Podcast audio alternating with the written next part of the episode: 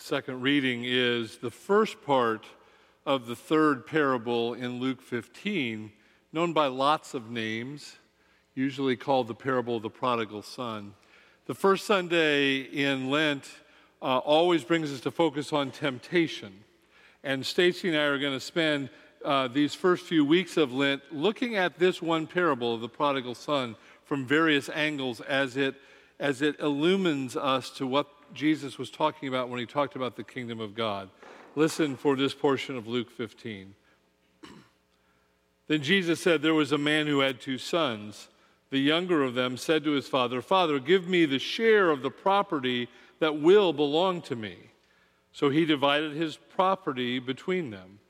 A few days later, the younger son had gathered all that he had and traveled to a distant country, and there he squandered his property in dissolute living.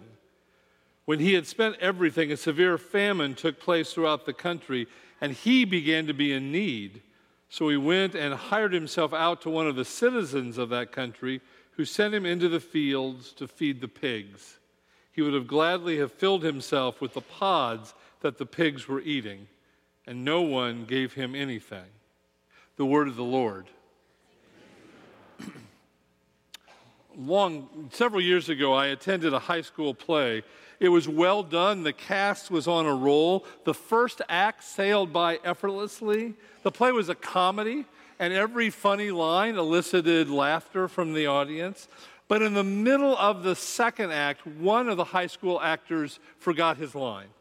You could see it on his face that he knew it was his time to speak, but he couldn't find the words. Everybody became anxious. The director was about ready to whisper the line to him when suddenly he spoke.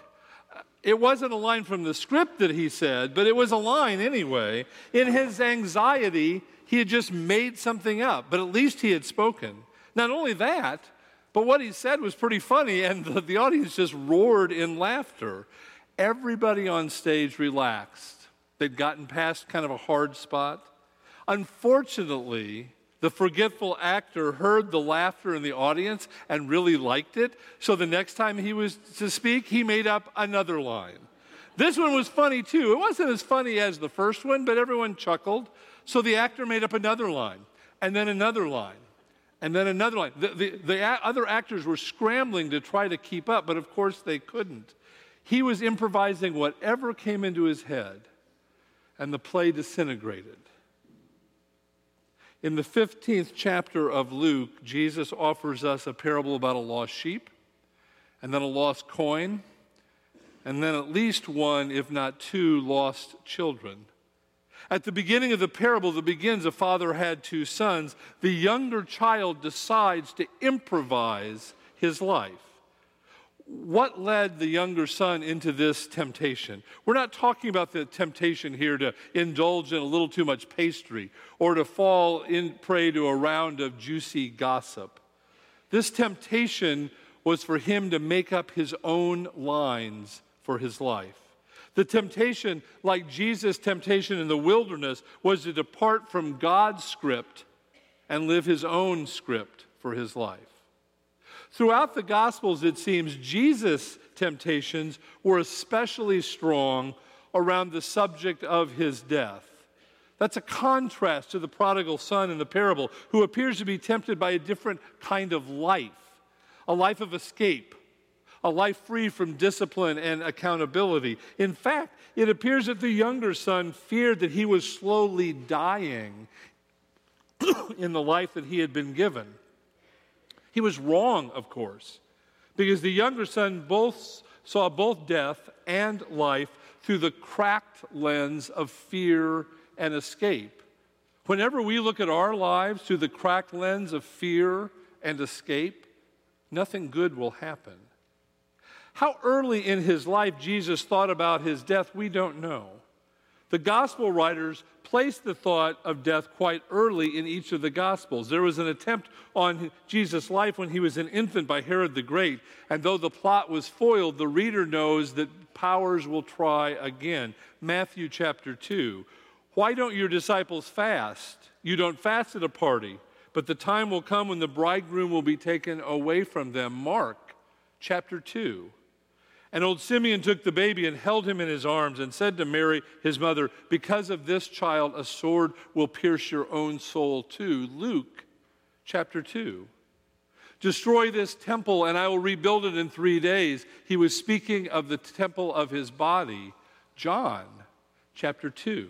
Quite early in each of the Gospels, but how early in Jesus' life did he think about death? There is no evidence that he had a death wish, that he went in search of the cross. We don't have here some brooding Hamlet always in search of a sepulchre. In Jesus' life, we see none of the recklessness and disregard for a true anchored life that we see in the parable with the two children. In fact, the gospel rec- records say that uh, there's every indication that Jesus tried mightily to avoid death. Even John, whose Jesus is nearly untouchable, says, and he withdrew, for his hour had not come. He tried. Jesus tried to hold on to his life, but the time came when he accepted what lay before him. When Carl Sandburg was still Charles Sandburg before he changed his name to Carl. He wrote a little poem, little known, and I don't know if he addressed it to himself or if he addressed it to Jesus. Take up your cross and walk the thorn way. And if a sponge of vinegar be passed you on a spear, take that too. Souls are made of endurance, God knows. However, Jesus came to it, sooner, later, the thought of giving his life in an effective way impressed itself on Jesus, and he found it, though, very difficult to talk about this with his friends. Don't miss the contrast. The younger son takes his life for himself and ends up staring face to face with death in that far country. Jesus offers to give himself over to death so that we might have life. Mark says that Jesus withdrew away with, uh, from away from the crowds when he first brought up the subject of his death.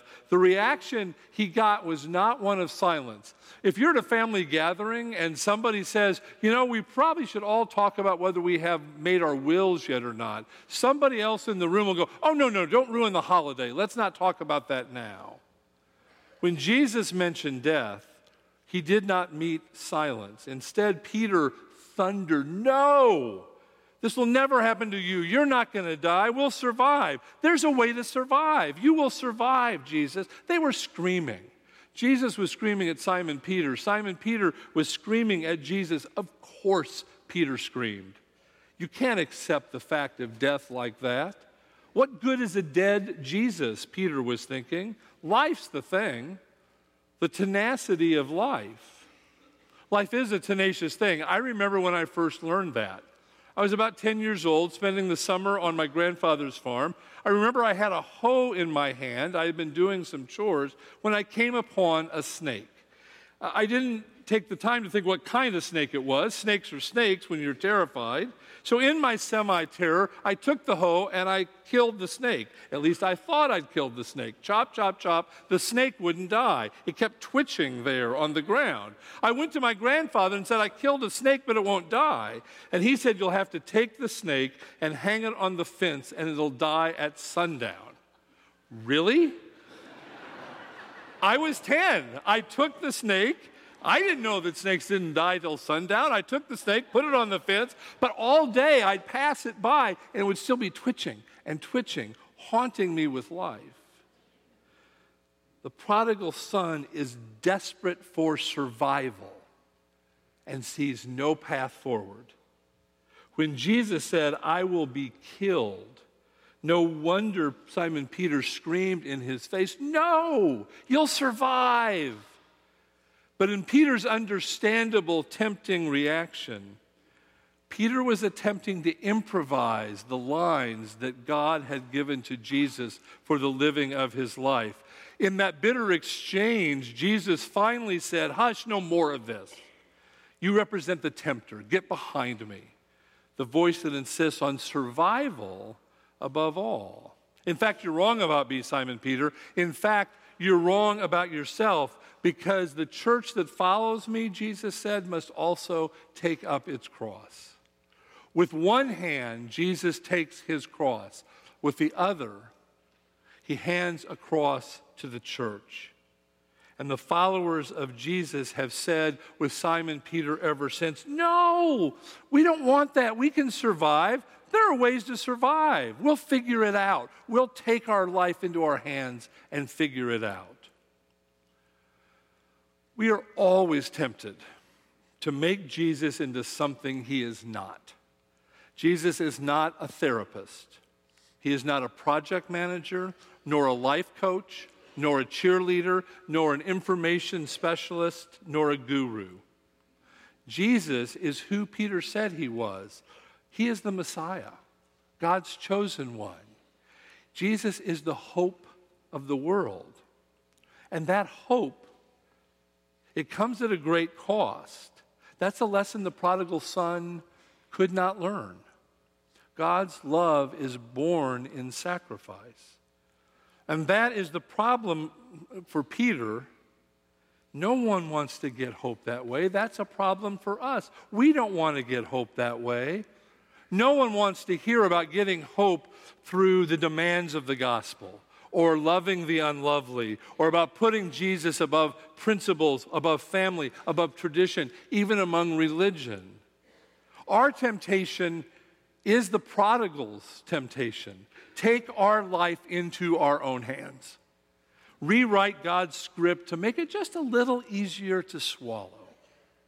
Recently, I read about a church in Kentucky that was concerned it wasn't drawing enough people to, to the church or to faith in Jesus. So they began every Friday having free steak dinners where they gave away steaks, and for everyone who came, they also gave away a gun to encourage, and this is their language, not mine, unchurched young rednecks to come to church and accept Jesus.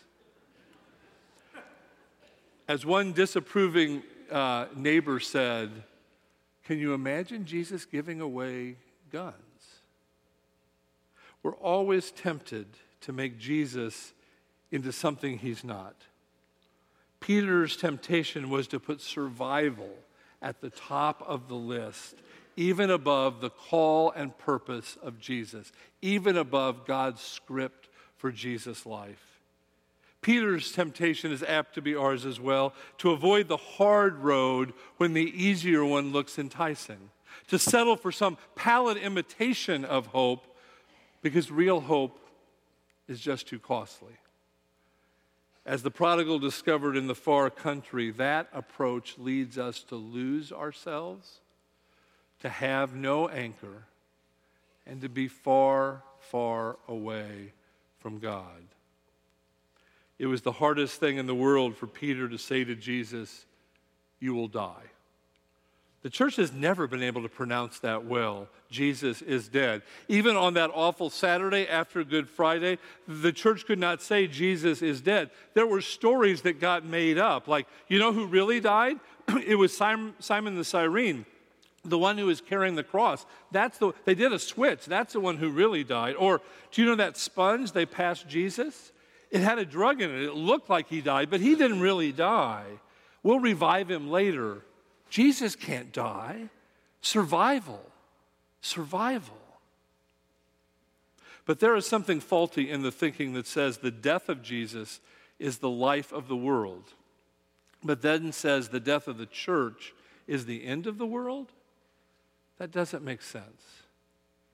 What I do know is this that every place, in almost every church I know, large and small, wherever groups of Christians gather, pressure is being put on you and me to have as number one on our agenda survival at any cost. It's a temptation to have survival at any cost. That's what robs uh, the disciples like Peter back then, and the prodigal in the far country, and you and me now the possibility of really grounded, nurturing, risky hope that God offers. When this happens to us here, when we hear cries for survival and shortcuts, and the pressure to fit in and go along, and the pressure to think that by grinning we'll make it Easter. When we feel those pressures, I hope we will hear Jesus' voice Get behind me, tempter. Take up your cross. You have to give your life. Our temptation is often the younger sons to take our life on our own and then maneuver around the hard parts, thinking that somehow we will find life in some distant country. To think that we can manage our lives better than God can manage our lives. To conceive plans for our lives that are, in fact, escapes from God's plans for our lives. It never occurred to the younger son for a moment that his vocation in life was going to be to give his life. That call to give our life rarely occurs to us. What does it mean to give our life? I think it means to be willing to empty our pockets for somebody else's children. I think it means to treat as mother and father those who aren't really your mother or your father. I think it means to claim as sister those who you do not know who are not your kin. I think it means to call as a brother someone you don't even recognize. This is what Jesus was up to when he appeared saying the kingdom of God is at hand. It was this kingdom. I think it means to reach out and touch, actually touch people who our society has labeled untouchable. I think it means to sit at table with those who live far outside our tight social circle and listen to them and to break bread with them. I think it means to witness for Jesus Christ, even though such action can cause awkward pauses and embarrassing glances around the room at a party. I think it means reaching out in trust and respect and gentleness to those who express their faith in God or, or who are struggling to express their faith in God in ways that you will find it difficult to recognize. What does it mean to give your life? It means being an advocate it means speaking up to speak about the gospel truth with its power and its ambigu- ambiguity in a world where there are just so many clanging voices today, and to do that, to advocate as if something important were at stake. I think it means to hold fast to God's script, not ours. God's script for our life and our community, even in the face of the powers of popularity and political expediency and bullying power grabs or conventional wisdom, all of whom say, Here, try this script, you'll like it more.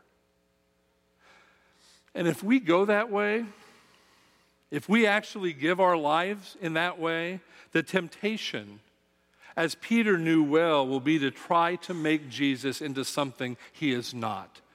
That's what the devil was trying to do with Jesus in the wilderness turn him into something he was not meant to be. The temptation is always to improvise a different script. If we actually give our lives for the gospel, there will be those around us, even in church and everywhere, who will say, Look, this is suicide. We're losing. This is suicide. And we'll have to decide whether it's suicide or giving our life. That little poem that Charles Sandburg, Carl Sandburg, I don't think he addressed it to Christ, and I don't think he addressed it to himself. I think he addressed it to the church. Take up your cross and walk the thorn way. And if a sponge of vinegar be passed you on a spear, take that too. Souls are made of endurance. God knows.